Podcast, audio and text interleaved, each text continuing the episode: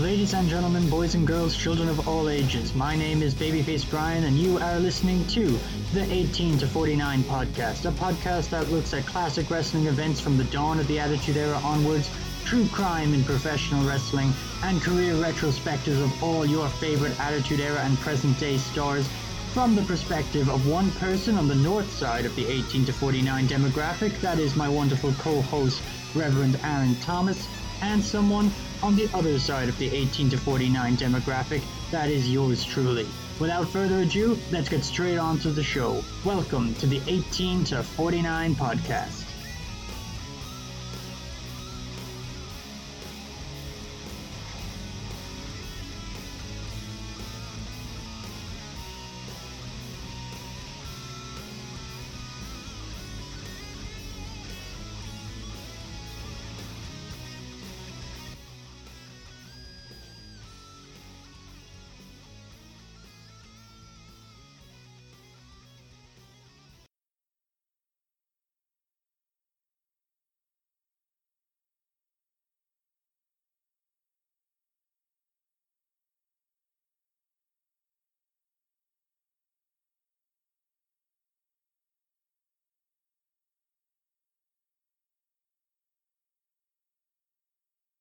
One.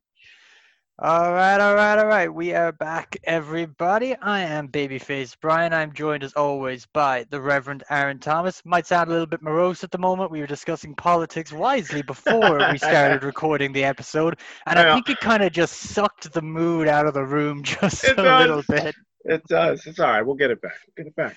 Uh, This is This all is I fine. do now. This I, is I, I talk politics now. I'm like the social dementor at every party. It's just always the guy guaranteed to at least have one sentence to bring the room down. like, hey guys, want to know how long we have left before we set off an irreversible ecological climate disaster? No, Brian, we're playing beer pong. Record scratch. Oh man, how you doing today? I'm all right. I'm all right. It was uh it was a mellow Sunday and I like those. Nice. Did you get another lucha I movie? absolutely did, but it wasn't a Santo movie this week. It was What? uh yeah, yeah, yeah. It was a movie called uh The Panther Woman. Hang on, let me bring this up on IMDb really quick. Because I want to be able to uh so Convey uh, this correctly. It's the yeah, yeah, yeah, yeah. The Panther women are worshippers of Satan and perform rituals in their honor and sacrifice.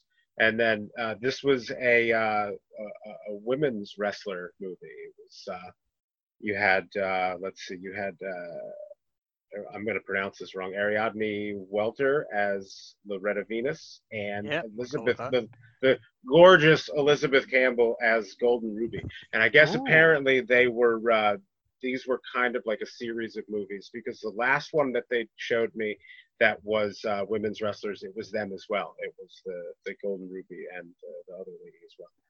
So Huh. it must have been it must have been a series. This one was considerably better.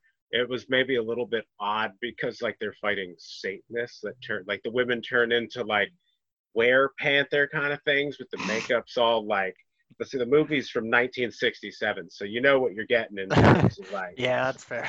quality but like I, it was fun i dug it i, I liked it I like that. Speaking of movies with Panther in the title, R.I.P. to Chadwick Yeah, Boseman. That was one definitely. hell of a fucking shock. yeah it absolutely was Four Absolutely years was. and you didn't even tell anyone. I saw um, I saw an interview quote from him uh, from uh, I don't know when it was, a little while ago. Um, the guy, the person interviewing him was just like, "You've recently filmed this movie, this movie, and this movie. How do you feel?" And it just had in parentheses, uh, shakes his head exhaustedly. It's like, "Oh, I couldn't describe how I feel. One day I'll live to uh, tell you how I feel." And I was like, "Oh, that is, that is tough."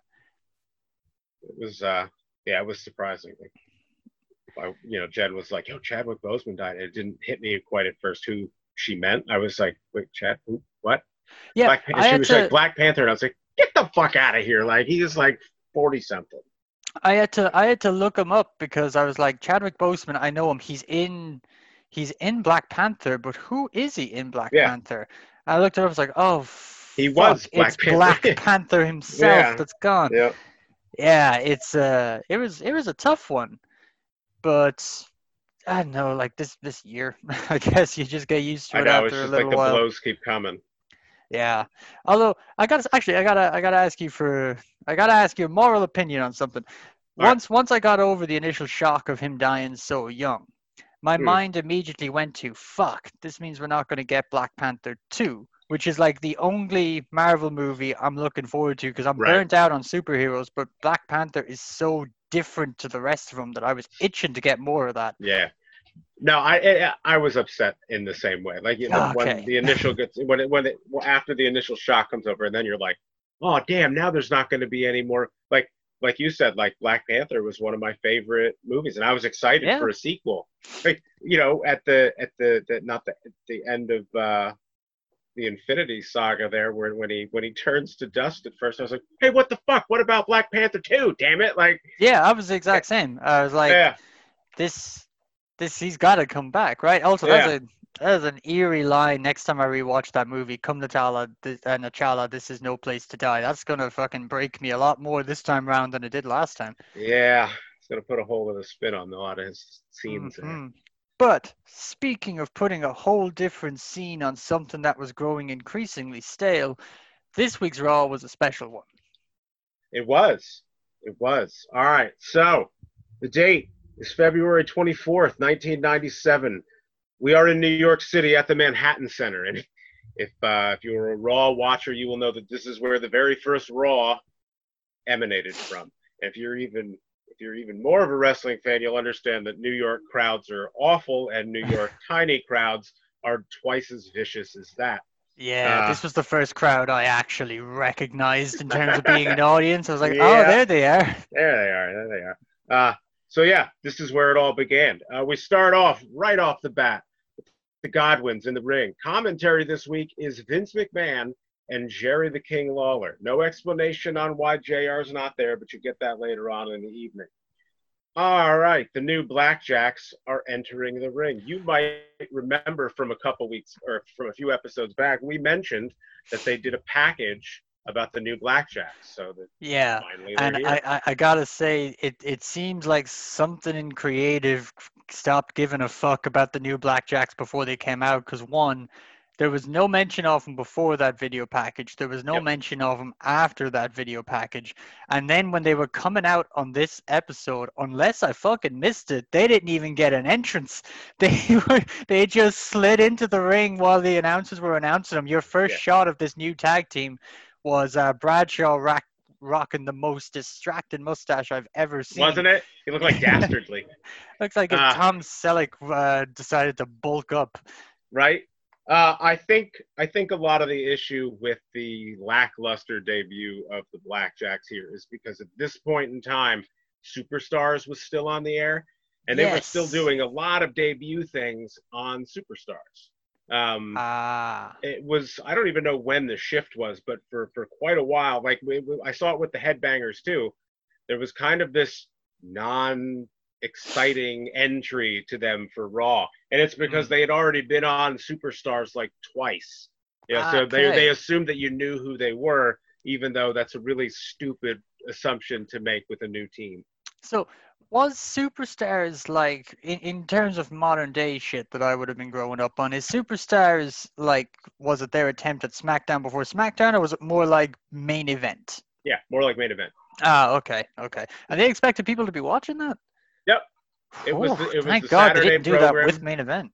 I know, I know. Um, at this point, and for a while, Superstars was it.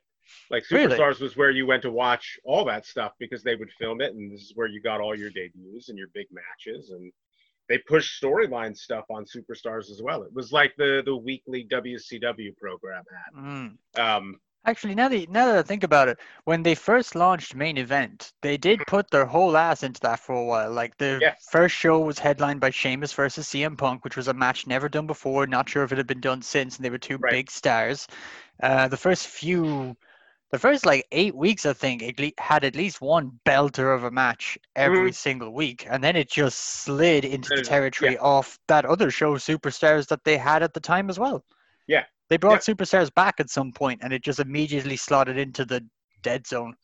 it used to be where they would put on legitimate matches and where they would move legitimate storylines. Um, and then somewhere along the line, it just became where you put your like lower and mid card people that you had no idea what to do with them. Yeah, the creative's Really, got we'll nothing for that. you show. Yeah, pretty much. That's uh, I've always wondered why they don't use those, like why they don't use something like main event now to try to create characters for those people. You know, it's like here, no one watches this. Go out there, flesh out the character. There's an It's- audience, at least when it's yeah. not 2020. And if Yeah. something works, we'll f- try to find a place on the main roster for you after a while. You know, instead of just sending them out there to, because the one thing WWE wrestlers today don't need to do is they don't need to keep working on the ring skills. They've No. got that, but Yeah. they do need characters. Like they've got the most talented in-ring roster they've probably ever had, but they're also some of the most boring people in the world through no fault of their own for the most part. just wrestler A, B, and C. Like that's Yes. kind of how you you do it. Yes. Um, and back to the right. and, yeah. uh, new blackjacks. It's the new blackjacks, which are going to be the new, no longer seen blackjacks here. Now, um, right as soon as they get into the ring, the Godwinns just beat the piss out of the blackjacks. So at first Yeah. I was like, huh, uh, all right. So your brand new team comes in and they're just getting their asses handled. Mauled immediately. yeah, and like by a team that's not really guys. w- used. Yeah, exactly. I know. That being said, though, a few weeks back, um, the Godwinns were holding their own against fucking Vader and Mankind. So They did. I don't know what's going on with these guys. Yeah. Uh, Lawler talks a lot about ECW on the commentary. The commentary is not very centered on the match, No. this match at all. Um, Lawler talks a lot about ECW. The Blackjacks do a bit of control for a little while. There's a lot of big clotheslines, uh, a lot of big elbow drops and shit like that. It's it's like a big hoss match, basically. It's just four giant dudes kind of leaning on each other Yeah, and throwing. If you if you've ever seen a, an APA match against one of the lesser Attitude Era teams, it's not massively different to this. The only thing missing is Bradshaw's a little bit less confident than he would be when he's got the long hair, and Right. there's no Farouk. But aside from that, this is basically any other tag match you've ever seen JBL or Bradshaw in. Yeah. We get a two count by Henry on Bradshaw. Uh, Henry manages to get himself knocked out after a distraction by Windham, which leads to another two count on Henry by Bradshaw. And then we flash over and we see who's at ringside. Well, it's the most dangerous, the world's most dangerous man, Ken Shamrock. This is was great. Yeah, this was great. was- I didn't I didn't know that he popped up like Neither did I. Really? You couldn't remember well, that? I mean, I didn't remember it was in this episode. I knew it happened at some Ah. point. Yeah, that that got the first pop of the night from me. I was like, "Oh my Yeah. god, it's my boy!" I Yeah, love I Ken was excited Shamrock. He's he's currently doing some of his absolute best work ever in Impact Wrestling. Really, Really? make oh my god, dude, he's really good. Like he's Huh. he's still dive he's still diving over the top rope. He's putting Oh on my these great matches. He's not an amazing promo, but he never was. But what he Never does was. say, he says well. Uh, I really like looking at him now at like 50 something years old. I wish he came back to wrestling sooner, and I wish WWE know. gave him another shot because there is there is potential missed Yeah. with this guy. Well, that's their that's their name of their game. I guess so. Uh, all right, Phineas tags in, and there's a little bit more back and forth, and then kind of out of nowhere, Windham pins Phineas, but his foot is on the rope, and the ref doesn't see it. Mhm. All right, so the pin counts. The referee, they make a big deal of saying the referee's decision is final. final. You know, he didn't see it. Uh, the Godwinns get really angry with the ref, and they're kind of stomping around the ring and arguing with the referees, and then uh, they slop one of them. They dump their big old bucket of pig slop on one of the referees, and uh, that's the end of that match. You know, I normally don't like segments like this. Mm. However, the referee was great after he got slopped. Like he was, he fell over ringside three or four times. He kept falling over as the camera left him as well, like just getting up and then more and more comedically falling down again. Yep. I can't remember the dude's name, but it was a great, a great little sell job. Yeah, I enjoyed it. It was fun. All right, so out of nowhere, the Terminators hit the ring. It would be John Kronus and Perry Saturn. Uh, The Terminators. yes. Oh, I, I wrote it down in my notes that they were the Eliminators. So. Oh, wait, wait, wait, wait, wait, wait. No, no, no. You're right. They are the Eliminators. I fucked Yes. that up. I fucked it up. They are the Eliminators. Got one over the guy who was You did. watching it live. And it's funny while I was while I was writing it down, I was like, I don't think this is right, and my my thumbs just kept going because I didn't want to lose track of where I was. So no, you're right. It is the Eliminators, Kronus and Saturn. They hit the ring. the baby. Yeah, yeah, yeah. Paulie is uh, at ringside, kind of jumping up and down, hyping the crowd a little bit uh, as the Eliminators hop in there and they give a ring attendant their finisher, which I don't remember what the name of it is, but uh, it's like a leg sweep and a fucking heel kick, kind of at the same exact time to just kind of snap you down as fast as possible. I, I have no idea what the move is called, but it looked Yeah. fucking class. right? So good. So good. You forget how good Saturn was sometimes until you see him when he was like really young, like before Yeah. he had gotten kind of beaten up and, and you know, injury had, had worn its way and He was really good. Sa- Saturn is an ep- a special post pay per view episode of this show in the Right. making. Like his whole story is fantastic. I was a huge uh, Perry Saturn stan when I was Mhm. when I was a kid. I loved the Moppy shit because I was five. I didn't understand that he deserved better. And the second I discovered ECW and I saw how good he could actually be, I was all over that. I couldn't Yeah. get enough of Saturn. He's fantastic. Uh, Paulie gets in. Your challenge has been accepted, and ECW is in the house, as he says. The crowd goes Fucking insane. bananas. Now we Insane. we have not talked about the crowd all that much thus far. Mm. But this crowd didn't give a singular fuck about the opening match, Nope. nor the like opening intros, anything like that. When Paul Heyman hits the ring, the crowd comes to life. like they're standing and there's signs everywhere like this is the first Yeah. time since we've been doing the show that this is what you're seeing in the audience just This- a sea of signs yes, everyone on their fucking feet this was an Attitude Era crowd. This was the Mm-hmm. first Attitude Era crowd we have seen from all these shows. right Like- go figure the wwe's first real attitude era crowd had nothing to do with them Just like the Attitude Era, it was know, all down to nothing ECW. them. And also, uh, just to save me from praising him as the show goes on, but Paul Heyman has always been fucking elite. Like everything about his promo here, everything about the commentary work he does later on, it's it's as good as or better than his best work that I've seen. Yeah. And I've been watching him in WWE from Invasion to teaming with Roman as of SmackDown. Spoiler if you haven't seen it yet, but you have Yeah. had two days. It's yeah, this he's got so much energy, especially when he's Yeah. younger. And he's one thing I do miss about his promo style is he used to run around the ring like he was George Carlin on Yeah. Uh, I understand why he doesn't do that anymore, but it's always good to see. And I'd never heard his work on this episode before, so it was, Ah. it was a whole new thing. I, I was lively as fuck by the time it was over.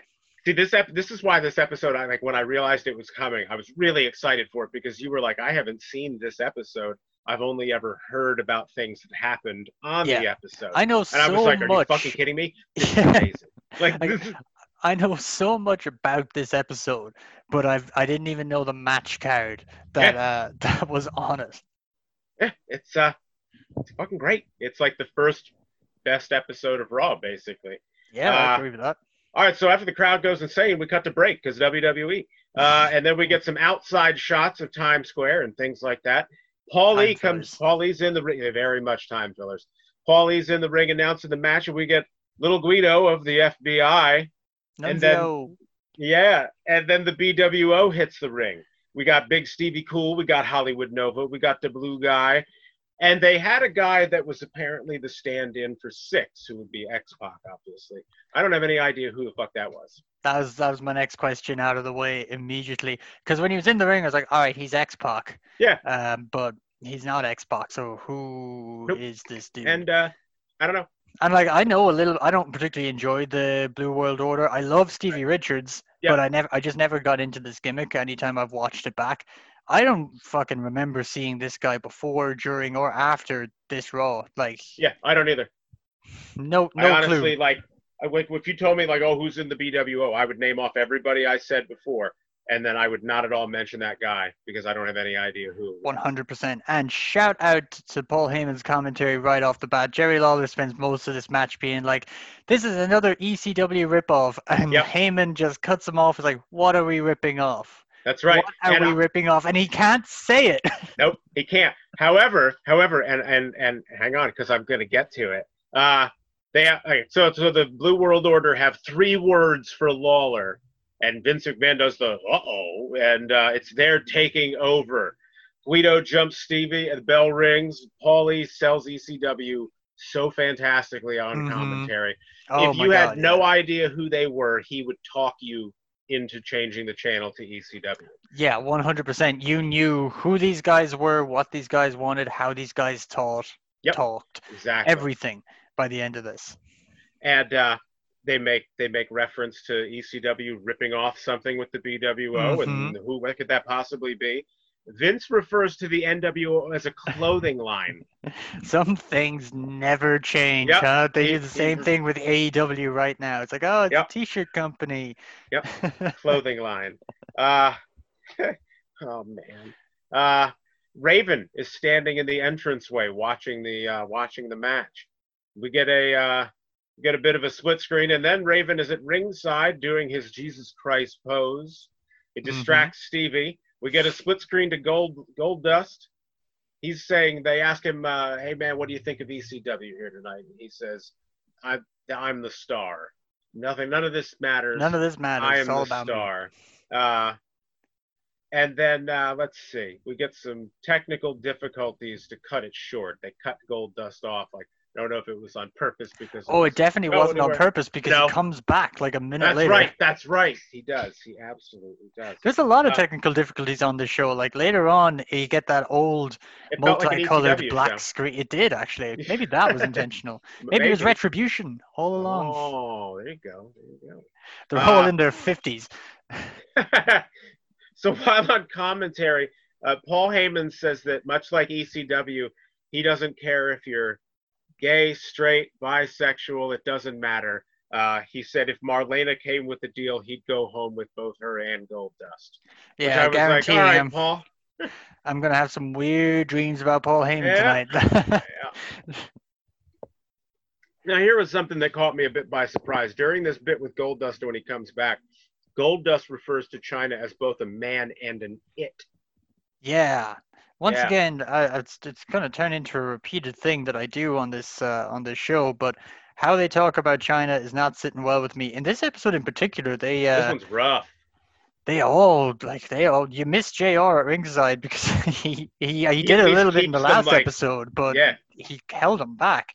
he does. They go hard on her here. So uh yeah, so Goldie Goldie does some mean things to Chyna. Uh this is a solidly athletic match. Like there was a lot of decent back and forth, but nobody's paying attention to it because there's just between the commentary with Heyman and Lawler, there's just no paying attention to it. There's Yeah, of course. Nunzio Uh, was a good a good wrestler. Like Yeah, no, uh, first time I properly saw him wrestle was No Mercy 2004. mhm, He won the cruiserweight title. Uh, I can't remember who he beat though. It might have been Spike Dudley. Mm. Um, that was an amazingly good match. Oh no, no, it was. I think it was Spike Dudley. was it? And then and then I saw him in Ring of Honor in like 2000 and between 2006 and 2008. Can't remember his opponent there either, but that was also a damn good match. He was a good, yeah, he's a good wrestler. I, whenever he popped up at an ECW show, I was always happy to see whatever he was going to be doing. Um, so Big Stevie gets the win. I think he hit the Stevie kick. It was very quick, and I turned my head briefly and didn't didn't catch it. Uh, the BWO mocks Jerry Lawler from the ring. We get a backstage promo from Sunny about how she's going to beat Marlena in their upcoming arm wrestling match. This damn near turned into the first segment of this show I skipped. The second they said what it was, I was like, there is fucking nothing I'm going to get out of this. Nothing. Nothing at all. So we come in and Honky Tonk Man is in the ring. So they're just using him at this point for whatever. Yeah, they've Ah. clearly dropped whatever intercontinental thing they were planning on doing with him because they haven't he hasn't been associated with that in a while. Yeah. And also I'm pretty sure he he's not long for the company. He's gone I don't think so either. Yeah. pretty quickly after this. Yeah. He's going to be refing the ladies' arm wrestling match. Uh, Sunny hits the ring in a robe. The crowd is a total ECW crowd. Like they are just chanting every possible bit of derogatory wolf whistling, anything they can possibly come up with. They at even went hard at one point. They were chanting Chris Candido at her at one stage. And I don't was he was he still alive in Yeah, '97? oh, he was still alive. Yeah. Okay, I was like, that's a deep fucking cut if he was dead at this point. No, no, she was well out of the company by the time that happened. Ah, Um, okay. Let's see. Sunny cuts a very Rick Rude style promo Mhm. on the crowd in New York that she'd like to have all you fat, lazy. I don't even remember what it was because she doesn't do it as well as Rick Rude, so I didn't bother trying to. It is the first time she's done anything with a microphone where I was like, okay, you're not bad It's here. I guess horrible, I guess yeah. she needs a crowd. She Yeah, needs the euphoria. Yep, I think so. Uh, she drops the robe, revealing whatever she's wearing. The crowd, woo, yeah. Uh, Marlena Yeah. hits the ring. Uh, we get a lot of, we get a bit more misgendering shit from Lawler as they recap the Chyna incident. Like you said, this is going to be a From trend. both of them, fucking Vince does it as well. Yeah, We won't yeah. pass up on Vince. Oh no, here. no, no. Vince, Vince definitely does it too. Um, oh man. Sunny offers Marlena a forfeit because of her injuries from Chyna. Uh, Lawler says more pervy shit. Uh, Marlena, Marlena, in in so many words, refers to Sunny as a hooker. Yeah. It was a it was a it was a very not so veiled insult to uh, to Sunny being a hooker. Uh, Sunny does the villain thing where they like go to grab arms and then he says, "Okay, here we go," and go, and then she lets go and backs away. That happens like three times. It felt like eight. Um, it was a very slow bit. Uh, finally, they lock up, and then Marlena lets go because what's better than trying to, you know, maybe have the face do it too, right? Have like Yeah, now I had heat for both of them here, and I not the same type of heat that Lawler was having. All right, so the finally the match starts. They do a lot of back and forth. There's no exciting this here. You know what a fucking arm wrestling match looks like. Uh, as Marlena is about to win, Sunny tosses powder, and in my favorite bit of the entire night, out of nowhere, someone in the crowd yells, "You fucking bitch!" at And, um, at and least some- twice, and no one cut it. There's no bleep. It made the cut. Somebody at the top of their lungs in what is at this point I don't know. It's one of those like moments where like the room just went silent for no apparent yeah, reason. and timed it you- absolutely Yeah, perfectly because yeah. the crowd hadn't shut up all night, and he found the exact moment Yeah. when they did. They drop out and all of a sudden just out of nowhere, you fucking bitch! Like it was, Twenty-three years they've had to Oh. cut that. and they never bothered. Uh, okay, so out of nowhere, Should have added it to a Hall of Fame package. Oh man, it would have been worth it. Have been worth it. Savio hits the ring out of nowhere and kind of fucks with Marlena a little bit. Goldust hits the ring and they brawl up a bit. We go to break. We come back from a recap. We come back from the break with a recap of the powder throw. I don't know why you would need to necessarily see that again. Um, Why not at this point? why not? You know? Guess, yeah. So uh, it's not an impromptu match. It just happens to be one of those matches that was on the card anyway, and they just moved it up because look at this timing. Uh, Savio versus Goldust. Uh, oh yeah, this one really yeah. did just start. Yep, kind of out of nowhere. Savio's in control right out of the bat. A lot of stomping, a lot of foot choking.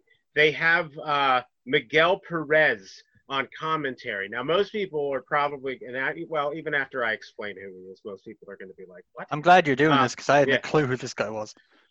it took me a minute. I was looking at him like, is that who I think it is? And it is. Uh, now, at one point, the nation splits off, and Crush has his own group called the Disciples of Apocalypse. And, Yes, and Savio has his own group called Los Boricuas. I also Miguel- know these guys. Miguel Perez is a future member of Los Boricuas.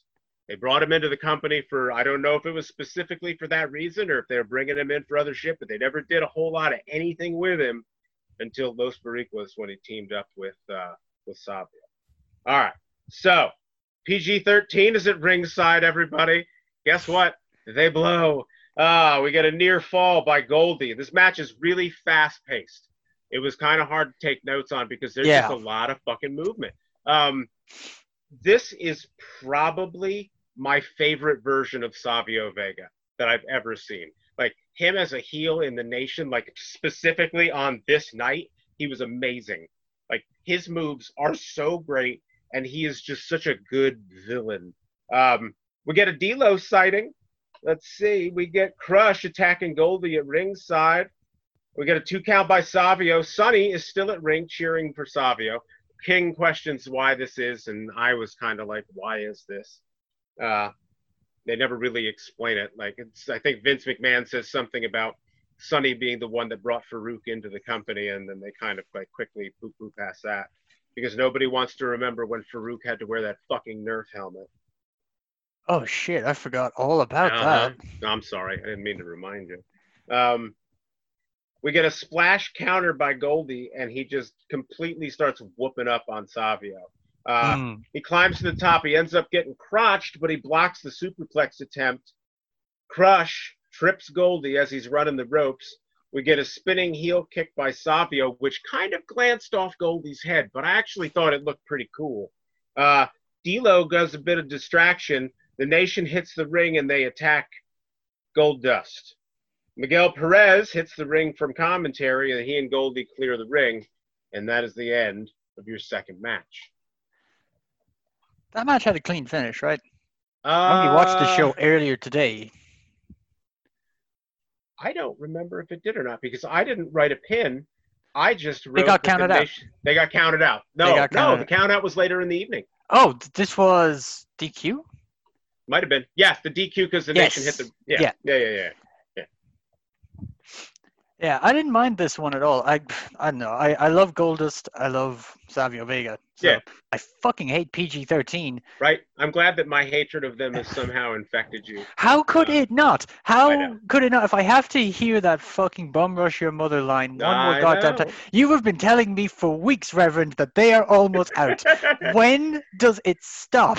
well, I've been telling myself for myself for weeks too that they're almost out, and it keeps not happening. So it's got to be soon though, because I know as soon as the I know as soon as Rocky joins the nation, they do that big clean and house bit, and they kick everybody out. And I know within at least the next few episodes, uh, the Godfather will be in the nation as Kama Mustafa. So they might they might toss them out relatively soon. There is a guy who interferes at some point on this show that I actually thought was Kama Mufasa, whose name I don't think I just said correctly. No, you, Um, you went more of a Lion King. Haven't Kama Mufasa. Yeah, no, it's Mustafa. Mustafa, Jesus Christ. Anyway, Oh, so um, the All right. Godfather is coming in. yeah, Papa Yeah. Shango is going to be in go. the. Papa Shango, Papa Shango. Yeah, yeah, yeah. All right, so they let us know that next week they're going to be coming to us live from Berlin, Germany. Uh, we get a raw flashback to Lawler being mean to Tiny Tim, which I don't know. Uh, I don't know why that of all things was what they. I think I with, think it but- might have been because he had just passed away. Oh yeah. Because you're- Vince does say right. R.I.P. To, to Tiny Tim. So then he must have, yeah. yeah, I know. I think you're a fan of Tiny Tim. I, I I- Musically, I, absolutely not. From like a weirdo cultural icon, I find him to be kitschy and entertaining. And there is a horror movie he did called Blood something that I can't think of. Uh, that is I've- I've seen it, fucking I've seen it. It's, I was it's so horrendous, but he's good in it. Like he's like because he's terrifying. Like Yeah, because he's he- creepy. Yeah. he's he's apparently a very wholesome guy, and his career didn't go exactly as he planned. But the Mhm. dude has scared me from childhood till present day. Yeah he kind of always reminded me of like uh you know in the first creep show when the the ted danson and the woman come back as like the water zombies he always looked like the water zombies to me. Like he always just looked kind of like waterlogged and like just- I don't know. That's that's a good impression of that song. yeah Uh, anyway, anyway uh lawler is now at ringside to interview ken shamrock. Now lawler tries to sell that they're really good friends and that they train together. Yeah, he's been doing it on ta- commentary yeah, earlier too. Yeah, yeah, and that he had taught Ken these submission holds that Ken went on to use in the UFC and be very successful. And I don't know if Shamrock just wasn't quite sure how to do mic work at this point for something that wasn't like a UFC, like a legitimate kind of interview, Mhm. because he just kind of gives Lawler this look like Lawler just took a shit in front of him. Like Yeah. he just he has this very he looks so con- like he looks very legitimately confused. I hope that's what he was going for. Yeah, uh, and says like he doesn't. He's like, I don't know you. You're a liar. Like he gets like, I will give him credit because if if this was an act, he looked legitimately confused and just determined to make sure that no one thought he was honestly friends with Jerry Lawler. He was like, I don't know you. Like he was like offended. Um, and after that, the crowd chants Burger King at Jerry Lawler, which is a very old throwback to like the Superstars era stuff. Bret Hart used to get people to call him Burger King all the time. Pretty sure Blue World Order said that to him at the start of the show. I believe well. so too. Yeah. Yep. Uh, we get a break. We get an ad for the Slammies. Paul E is in the crowd, and I believe he says something to the effect of, "Hasn't this show sucked tonight, or what?" It's like God hasn't Raw sucked without Yeah. ECW to Yeah. the biggest pop, Pop. on the show since we started doing this. We go to the ring, and in the ring is Mikey Whipwreck. The music hits, and Team Taz heads to ringside. Now, Team Taz consisted of Taz, Bill, Bill Alfonso, Alfonso. and uh, I do believe it was members of the uh, the ECW dojo, because I want to say that one of those guys was Chris Chetti, who would go on to be like you know fairly well known in ECW. Hmm. Um, Taz goes right after him and just beats the living shit out of Mikey Whipwreck for the entirety of this match. Like I didn't take a ton of notes because it's really just a showcase for Taz beating somebody up. A whole bunch of different suplexes, slowly but Yeah. surely revealing that Vince McMahon doesn't know any of suplexes' names. Yeah, And just you can't call any more- of them.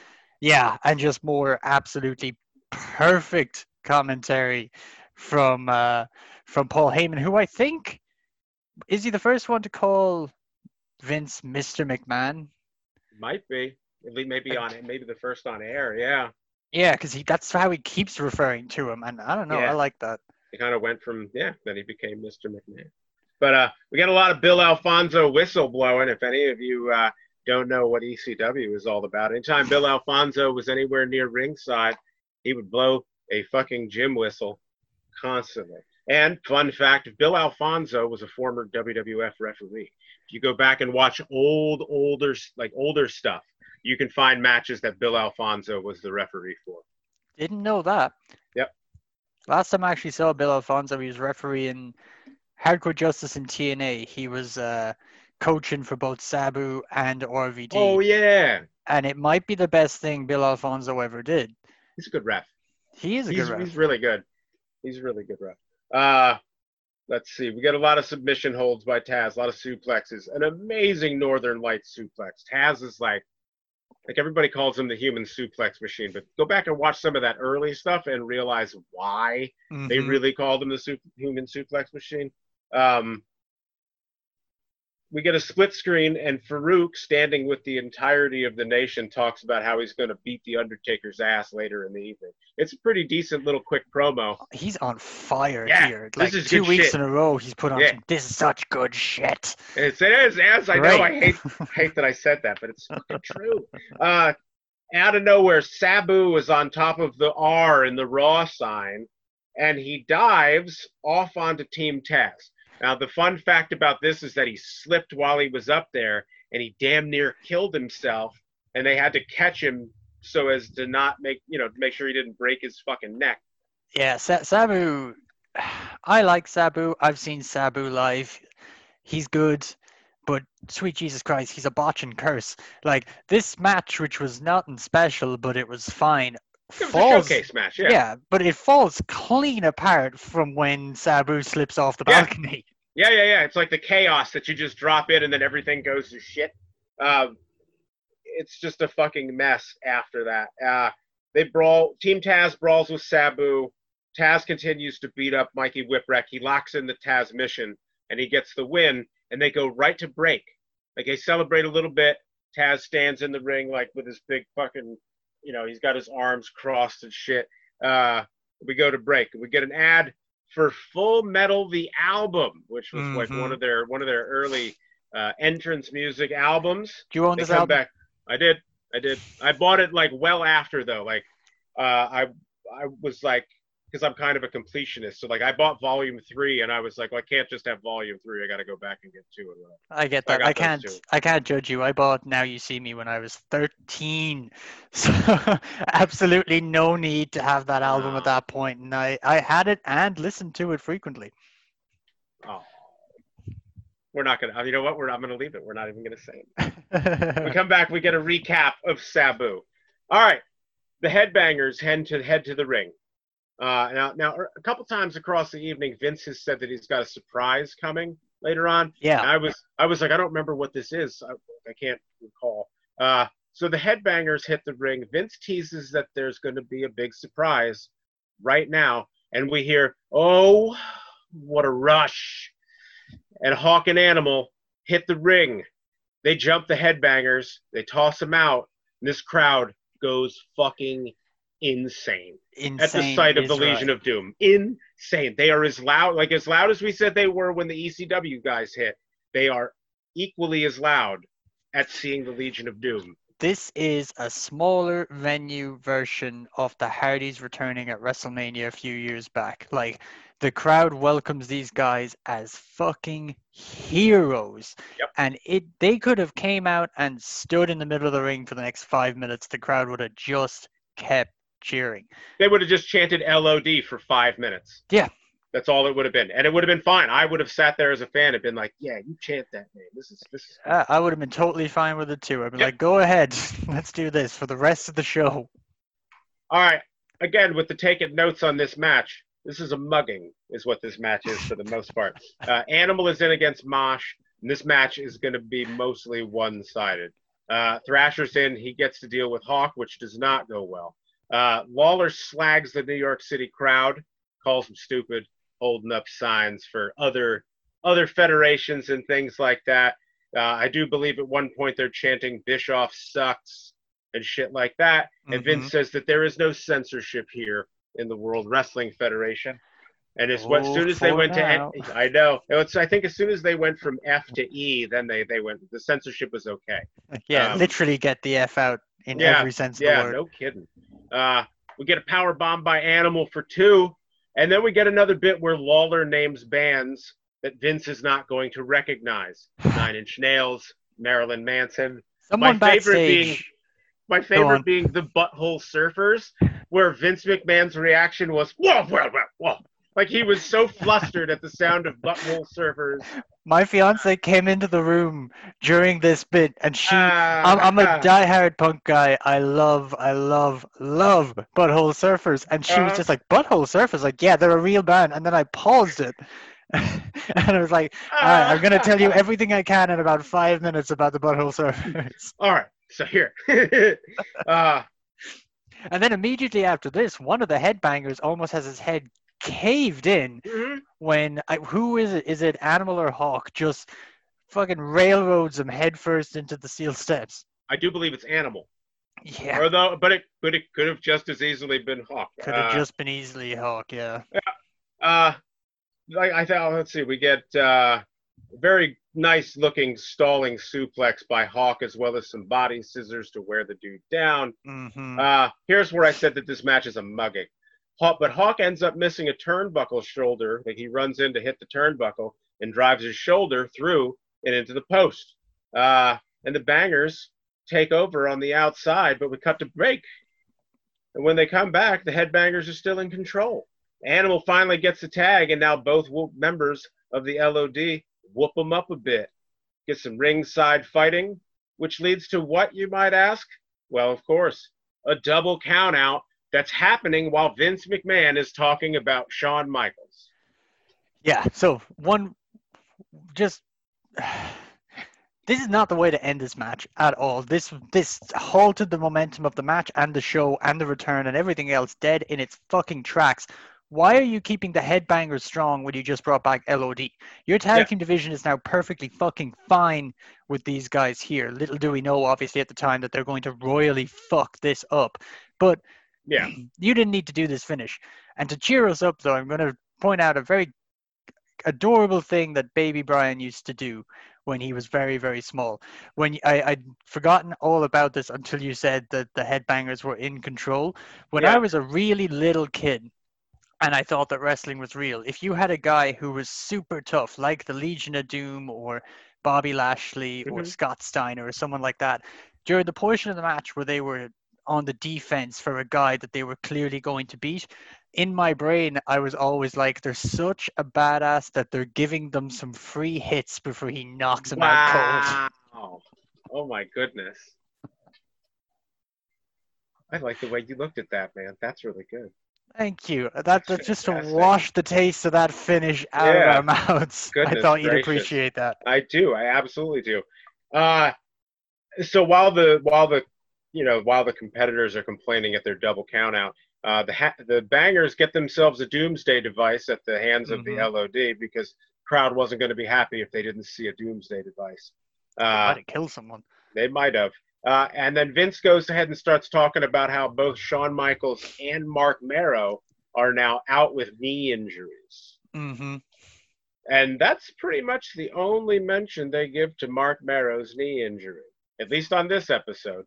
But have no fear, in case you were worrying about what was going on with good old Shawn Michaels, we got ourselves a package about how much the fans love him with his syrupy, saccharine sweet song called Tell Me a Lie, which is quite possibly one of the worst things.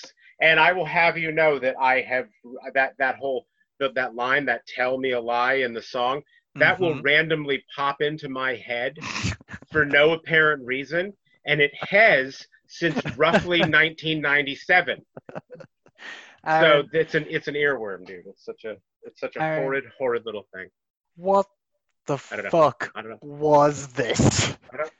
This so earlier when I said that um, the arm wrestling match was almost the first thing I've ever skipped on the show, this was the first thing I skipped. I got through I, ah! I got through 30 seconds and there had been no dialogue, just this song and people crying and Yeah, shots man. of Shawn Michaels lost my spot Also smile crying. speech. yeah And I was like, no, absolutely fuck every moment of this. And I just I just came out of the thing, found the next segment and clicked play. I was like, absolutely not doing this. Oh my god it was so awful I have when it popped through up, I was like, I remember this. This is fucking terrible. I have sat through Bash at the Beach, uh, Bash at the Beach 2000. I have sat through TNA's first pay per view. I have sat through more shitty three hour episodes of Raw than I care to count. I You're not damn well not, sitting through this. this. oh, I, I completely respect your, your choice to ditch that bit a hundred percent. Oh God! All right, back in the ring.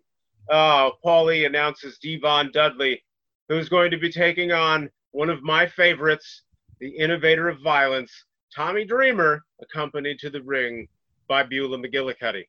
I Uh, love Dreamer. Yep, he's he's the man. Dreamer is the best. Uh, Sign Guy Dudley is also at ringside, so anybody keeping track on there which Dudleys showed up. Uh, so far, you've just got Devon and Sign Guy. Uh, let's see. This is uh, this is a very back and forth match. A lot of heavy blows. Uh, young Tommy Dreamer is so much fun to watch wrestle.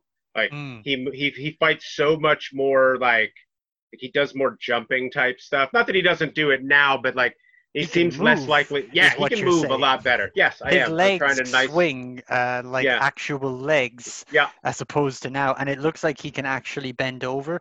Yeah, What did he do to his back? I don't know. he doesn't stand up fully straight and when he moves his shoulders kind of stay in place like Yeah. i don't know what the man did to himself but it's always weird watching old tommy matches and just being like this dude is about 60% faster here and it's only been 20 years Yeah, it hasn't been that long, really, if you think. But I guess 20 years in wrestler years is like 40 in most other years. yeah yeah this is true he's an AO he's an old age pensioner uh, in wrestling Yeah. world Yeah. But uh, it's always good to it's always good to see him. Anytime I saw ECW, Tommy was always there, and Tommy was the highlight for me. Uh, this is like a this is a very weapons heavy match, a lot of chairs, uh, things of that nature. Uh, Jerry Lawler spends a good chunk of time talking shit about the fact that they're using weapons, which I think is hysterical because not too much further into the future, the WWF is going to be like they're going to have dudes with just like you know shopping carts full of weapons being brought to the ring. They're gonna have a whole match. a whole that is fucking division just- about it. They're gonna have a whole match in the main event for the world title dedicated exclusively to one guy hitting another guy in the head with a chair, and that other guy's still not giving up. Yep, much. Go figure. Yeah. And I Uh, can't fucking wait for it. and one of my favorite moves of the evening, Tommy with Devon outside sets the ring steps up on the outside apron, and he baseball slides into the steps and drives them into Devon, and Devon just takes this disgusting looking fall. Like you forget how well Devon gets beat up. Like Devon Yeah. sells a beating like nobody. Bub, Bubba Ray too.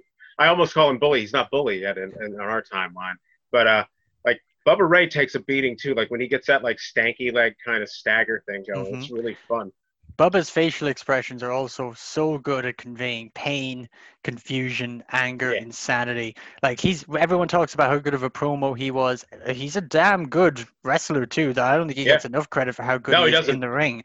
But he is one of the absolute masters of the last 30 years when it comes to facial expressions to get Hell over what's happening. Absolutely. Now, what I didn't point out was that while Lawler and Heyman are going back and forth on commentary, and it's getting more and more heated. hmm Did you did you get the did you get the vibe that what Lawler was saying sounds an awful lot like what Cornette says today? Ah, I didn't, but now that you say it, yeah, it that's that's bang on.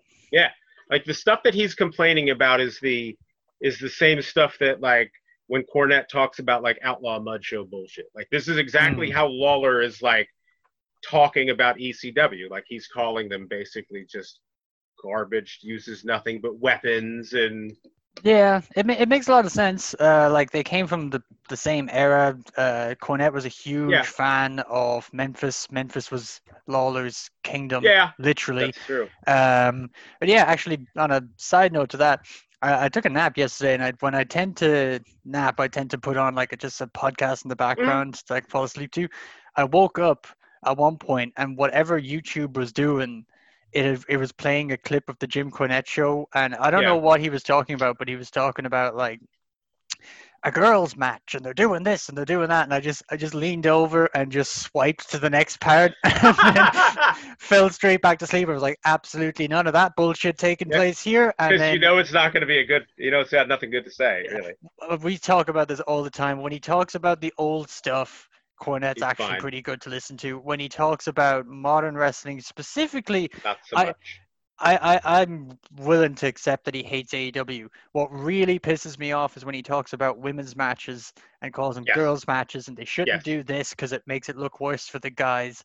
Yeah. I can't fucking stand that shit. If the guys are that worried about it, they should wrestle better. Yeah, if you're Um, that worried about it, you should probably read a couple of books. Like this Yeah. isn't that's not a wrestling thing. That's just an equality thing. Devon misses a splash onto Dreamer onto the cha- onto a chair. The sign guy goes after Beulah, and Devon grabs hold of her in the ring and holds her hostage. And he's like, you know, won't let Tommy hit him with the chair because he's got Beulah in front of him, who she pre- she proceeds to mule kick him in the dick. Uh, and that's the end of that. We get a split screen with Taker, where he talks about how he's going to wreck Sid Vicious. Uh, and then out of nowhere, Bubba Ray hits the ring and they jump Tommy Dreamer the Sandman's music hits, or at least they tell you it's the Sandman's music. Uh, This weird silent throbbing. yeah, it's just weird kind of silent throbbing, and you can only really judge by the crowd reaction if it's who you think it is. Mhm. And it is with his Zubaz pants and probably his but probably his uh, his fanny pack. Uh, but he definitely has his cane, and uh, they cleared a ring. Uh, I made sure to note that uh, I really loved Tommy Dreamer's not man in the box version of his music. Like it Yeah. was almost man in the box, but just enough of it to not Like it, there's a couple of weird things with WWE's dubbing. One, how like they used to have these songs on DVDs. Mhm.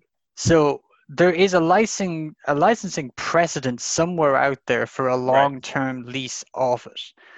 I know, I know the whole thing of well, like the DVD sales will slow down after a while, but they're going to keep getting paid for this. Mhm. There has to be a licensing deal. Netflix has movies with real songs in them Yeah. out there. I'm sure the fuck they've already done it this year. They've got Sandman, uh, a Metallica song from the Yeah, Boneyard right. match. Yeah, that's right. That's never going to be changed. yeah. There is ways they can use the real songs. At the very least, though, with a guy like Dreamer, Dreamer has his own entrance music from the WWE. yeah, just use that. Why not just put that in there? Why get this weird bullshit song and throw it in instead? Not Alice in Chains. Yeah. Yeah. Uh, and then uh, Jerry Lawler and Paul Heyman get into it. Like they kind of like almost look like they're gonna they're gonna come to blows. And Paul E throws his coat down and runs and makes sure to get Vince McMahon in his way. And like you know they're trying to separate him. Uh, and then they cut to a recap of Sid versus Hart from the previous week. And when I say a recap, I mean like the whole goddamn thing. They Yeah. basically like bullet pointed everything that happened with the three entrances and the whole nine yards. Uh, and then they show Bret afterwards, uh, what which I'm guessing they must have shown on Superstars, like he's stomping around backstage, all pissed off, looking for Steve Austin, throwing stuff all over the place. Goes into his dressing room, tells the camera to get the hell out of there. It's a much different side of the Hitman, I must say. a much much different side. A heel turn is coming in. Also, they announced the. Uh, I don't know if they'd announced it already. I think actually. Oh yeah, Lawler had asked Shamrock about earlier in the night about the Stone Cold versus Bret Hart Mm. match for Mania. So that No, was no, it comes up here. point. Oh, it comes up here. Yeah. Uh, they announce it in, be- they they announce it right in between here, like in like the video package. Of they course, because the Mania stuff. Shamrock gets interviewed twice on the Yes. show. They come back and it's Todd Pettengill now that's going to interview Ken Shamrock. yes. Excuse me. He You're says okay. he's enjoying the show. Yeah.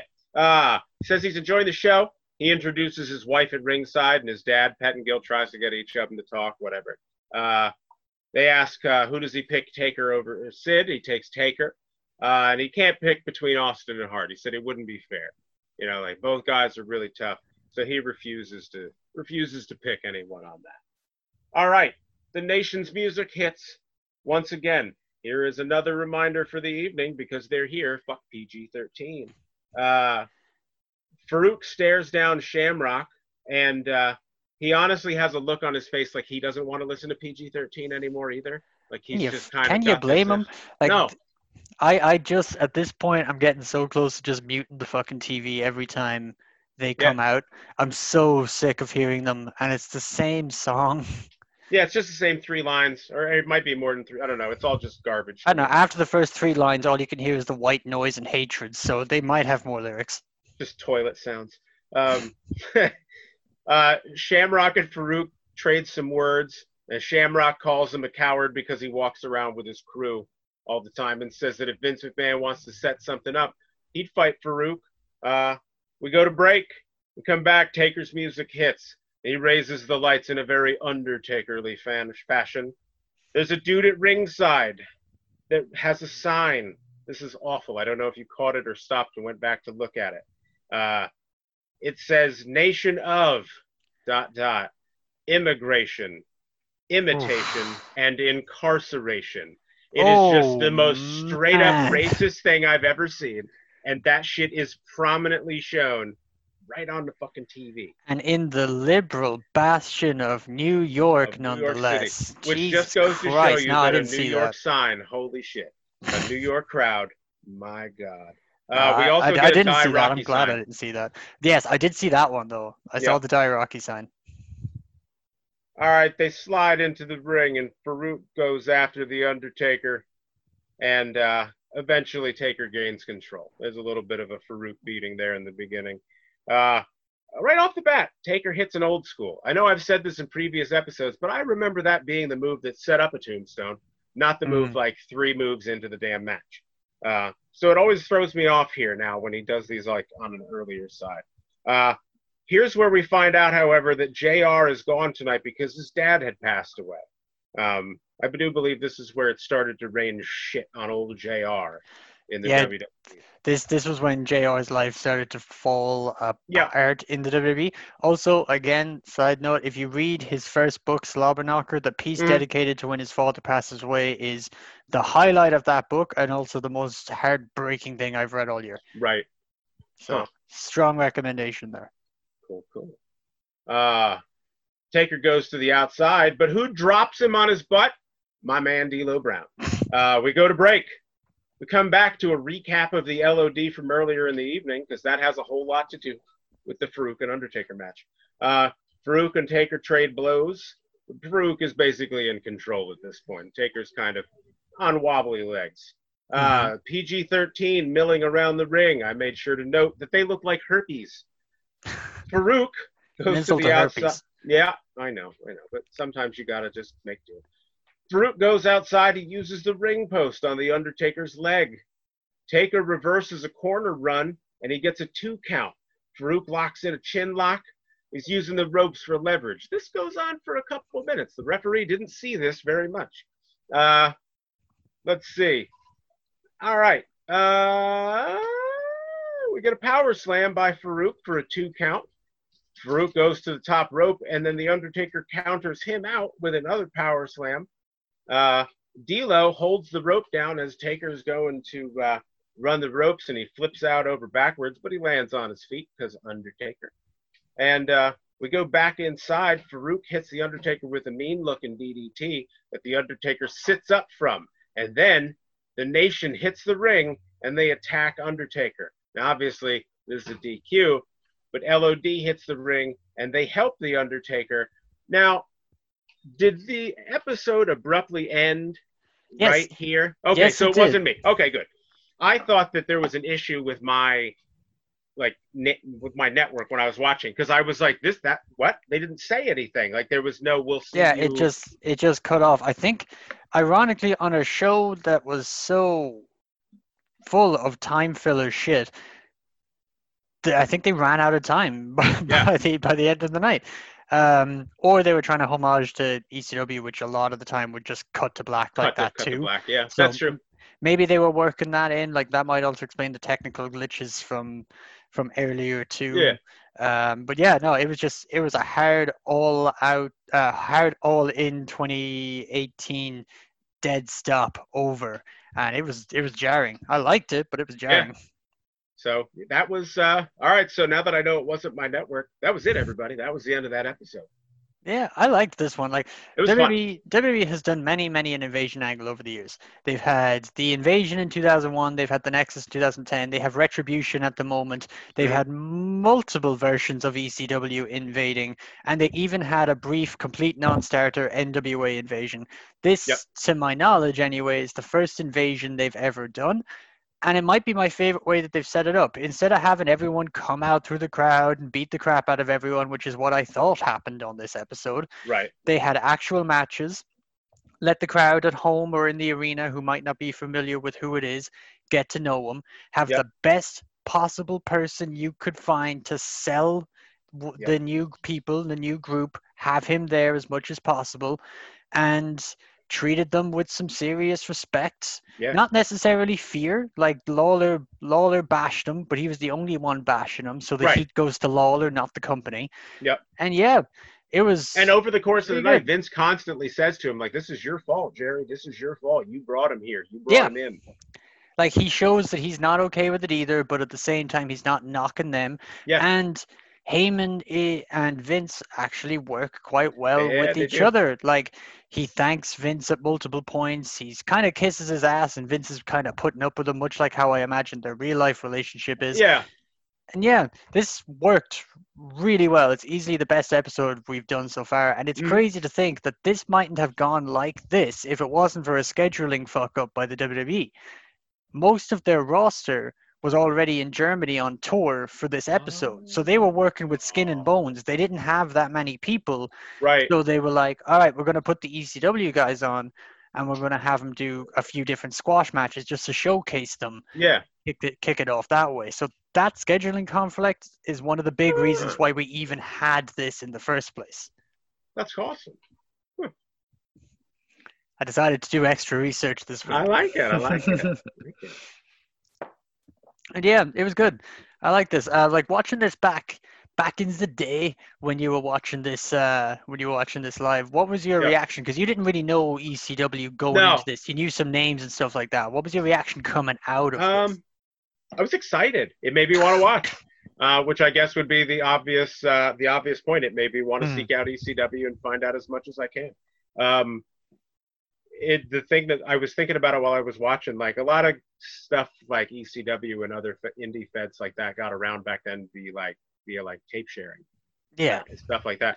I never got into that, so I didn't know it was a thing. Like I, I kicked myself because I'm like, oh my god, I could have been seeing all this awesome stuff just through like, you know, everybody's I grew up like that with things like the original Noah tapes, um, Mm, Big Japan, the women's promotion in Japan with Manami Toyota, whose name I just butchered, all of this stuff, and FMW as well. I got to hear all about the tape trading and that shit, but I was I was decades late for that. right. Yeah, I missed it. I missed it. And it was funny because like you would go to ECW shows back then, and the uh, they always had the table with all the tapes. Like you could go and you Mm. could buy any fucking tape you wanted, pretty much. They just had like, you know, if you had to have the money for it, they weren't they weren't like cheap, but uh, it was it was cool. That was how everything got around back then. Crazy, crazy how times have changed. Now I could pull up any match I want by going to Right? one of them seven million illegal websites, Yeah. uh, or one of the varying expensive uh, streaming sites. we like to keep the choices, you know. yeah, well, I mean, it's Either there's a recession coming, so I think I I, know. know. which one I'm going to start leaning towards Yeah. soon. Yeah. Sorry, legal stuff. it's not you, it's all me. right, it's all me. All right, and that's that's pretty much everything. Any final thoughts on uh on this? What I'm definitely calling the best episode we've watched so far, and I'd nearly say this is the official kickoff of the Attitude Era because this I think you're right. this didn't feel like an episode of Raw. This felt like something new. Yeah. It didn't feel like the bum rush that we had the last three weeks, where it was the same fucking thing each Yeah. time. Yeah. This felt like something different. And it's funny because we had talked like you were like, God damn, it's the same match like every week. And uh, you know, it's gonna get tired after a while. And we were like, I'm glad that this was the episode that came next. So it's like, okay, good, finally, a little bit of a breath of fresh air. finally something new and someone Yeah. new in the ring. Didn't miss uh, Lafont at all on this I episode. I know. Good guy, but glad he wasn't Yeah. there. Glad I got Yeah. Taz instead. It was a fun episode. I'm glad uh I'm glad that uh, I'm glad we got to discuss it. I'm glad we picked a timeline where you got to see all these episodes for like the first time, and then I get to see your kind of reaction to them. Like this is that's been like kind of the enjoyable part for me too, is just getting to see you see stuff for the first time and be like, what the fuck? And I'm I know, you know, like I, Yeah, I'm I'm enjoying that too. The like the little moment with Shamrock at the start of this show. I was like, oh, I didn't know he was there Yeah. for this long. I didn't know he came in like that. Yep. Uh, all the stuff with ECW uh, throughout this, awesome. Like I even I started looking into some of the ECW stuff that's yet to come that Mhm. comes out of this. I found out a whole thing about RVD that I didn't know happened. Like there's there is some gold gold coming down the line, and this is a this is a good starting point for it. Yeah. Also, going to be a lot of fun. this leads to Raw is War. Like they eventually changed the name of Raw to Raw Yes. is War because of the stuff with ECW, which I also found out today and kind of wish I didn't find out about. But yeah, this is this is good. There's some life coming into Raw after what's been some some very 90s wrestling. It's Yeah. good wrestling. It's it's okay to good wrestling with some decent but very repetitive build, but the exact same formula every week. Yeah, This is yeah. Clearly the beginning of Vince being like, "We need to try something different, pal. Yep. Let's Yep. let the hell out." and they do, and it's wonderful. And for the next bout of that, we will see you all. Well, we will talk to you all next week, where we will be discussing whatever date episode of Raw that this will be. In the meantime, if you want, you can follow me on Twitter. I have not been active at all lately at Babyface Bryony, the Babyface Bryony. You can come over to my Instagram page, Babyface Broadcasts, and you can check out uh, Babyface Broadcasts on Mixcloud.com as well. Once again, still working on the back catalog. Life is very, very busy these days. and in the meantime, my wonderful cohorts, partner in crime, comrade, the Reverend who gives me guidance. Where do we find you online if we want more of your pearls of wisdom? Oh, if you want to follow me on Twitter, you would go to A Thomas 1978. If you want to read me barking about politics, you would go to the voiceinbetween.wordpress.com. And if you want to check out my other podcast, which is about a little bit of everything, I do it with my best friend of 30 years. Uh, you would check out How We Saw It. How We Saw It is also really goddamn good. It's like if Thank you if you check out any of our shows, make sure that it's that one first. You can you can swing by me afterwards, but uh but check that one out first. Yeah. Oh, and before I forget, we're up on iTunes now. Uh, Yes, we are. So, so if you listen to us on iTunes, please, please leave us a review. Uh, we love that shit. You know, even if you don't like it, I don't care. Just leave us a review. Just listen. That's all we're Yeah. looking for. It's like Yeah. you don't even have to like us. Just Nope. Just listen to it long enough for it to register with a potential sponsor. That's Maybe I bore want. you to sleep. Put us on while you sleep. It's fine. treat it treat it like the Jim Cornette podcast if you want to. Fall asleep to it, and when you get to a point you hate, just wake Just- up and change it. Yep. Uh, and that is everything. That is our pearl of wisdom for this week. Thank you all once again for listening. Thank you once again for being here, Aaron. And we will see you all next time. Goodbye. Later, y'all.